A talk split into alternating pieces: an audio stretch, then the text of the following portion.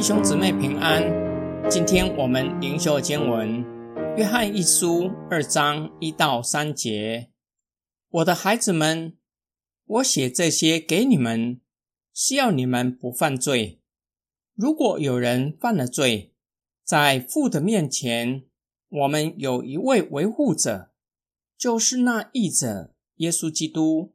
他为我们的罪做了赎罪祭。不仅为我们的罪，也为全人类的罪。我们若遵守神的命令，这样就知道我们已经认识他。约翰以做父亲劝勉儿女的口吻劝勉收信人：“我的孩子们，说明写这封书信的目的是要你们不犯罪。”这句话有两个可能的含义。第一个，也是最有可能的含义。是要他们不要被假教师迷惑，以致犯罪。第二个含义，担心收信人误会约翰的教导，以为人生来受罪的辖制，并且信实的神已经应许赦免我们的罪，以致放肆更大胆犯罪。约翰像一位慈爱的父亲，生怕孩子误入歧途。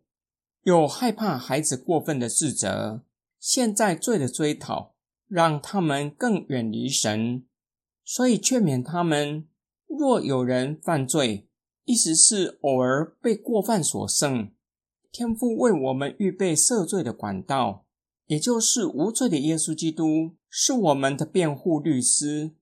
为什么耶稣基督可以担任我们的辩护律师？因为他为我们的罪。做了赎罪祭，止息上帝对罪恶的愤怒，让我们成为神所喜悦的儿女。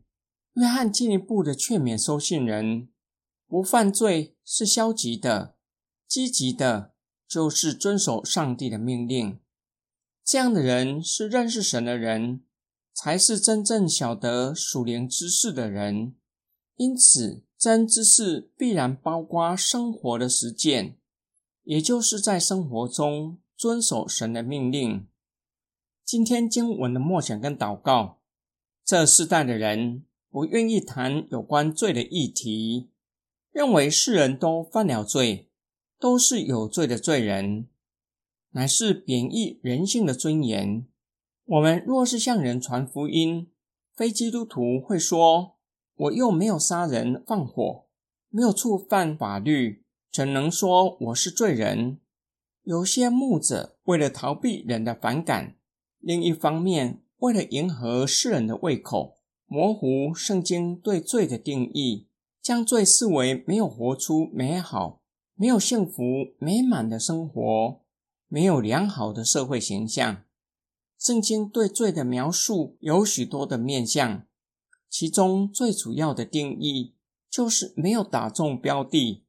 指的就是没有遵守上帝的旨意，没有活出上帝起初造人的目的，活出神的形象和样式。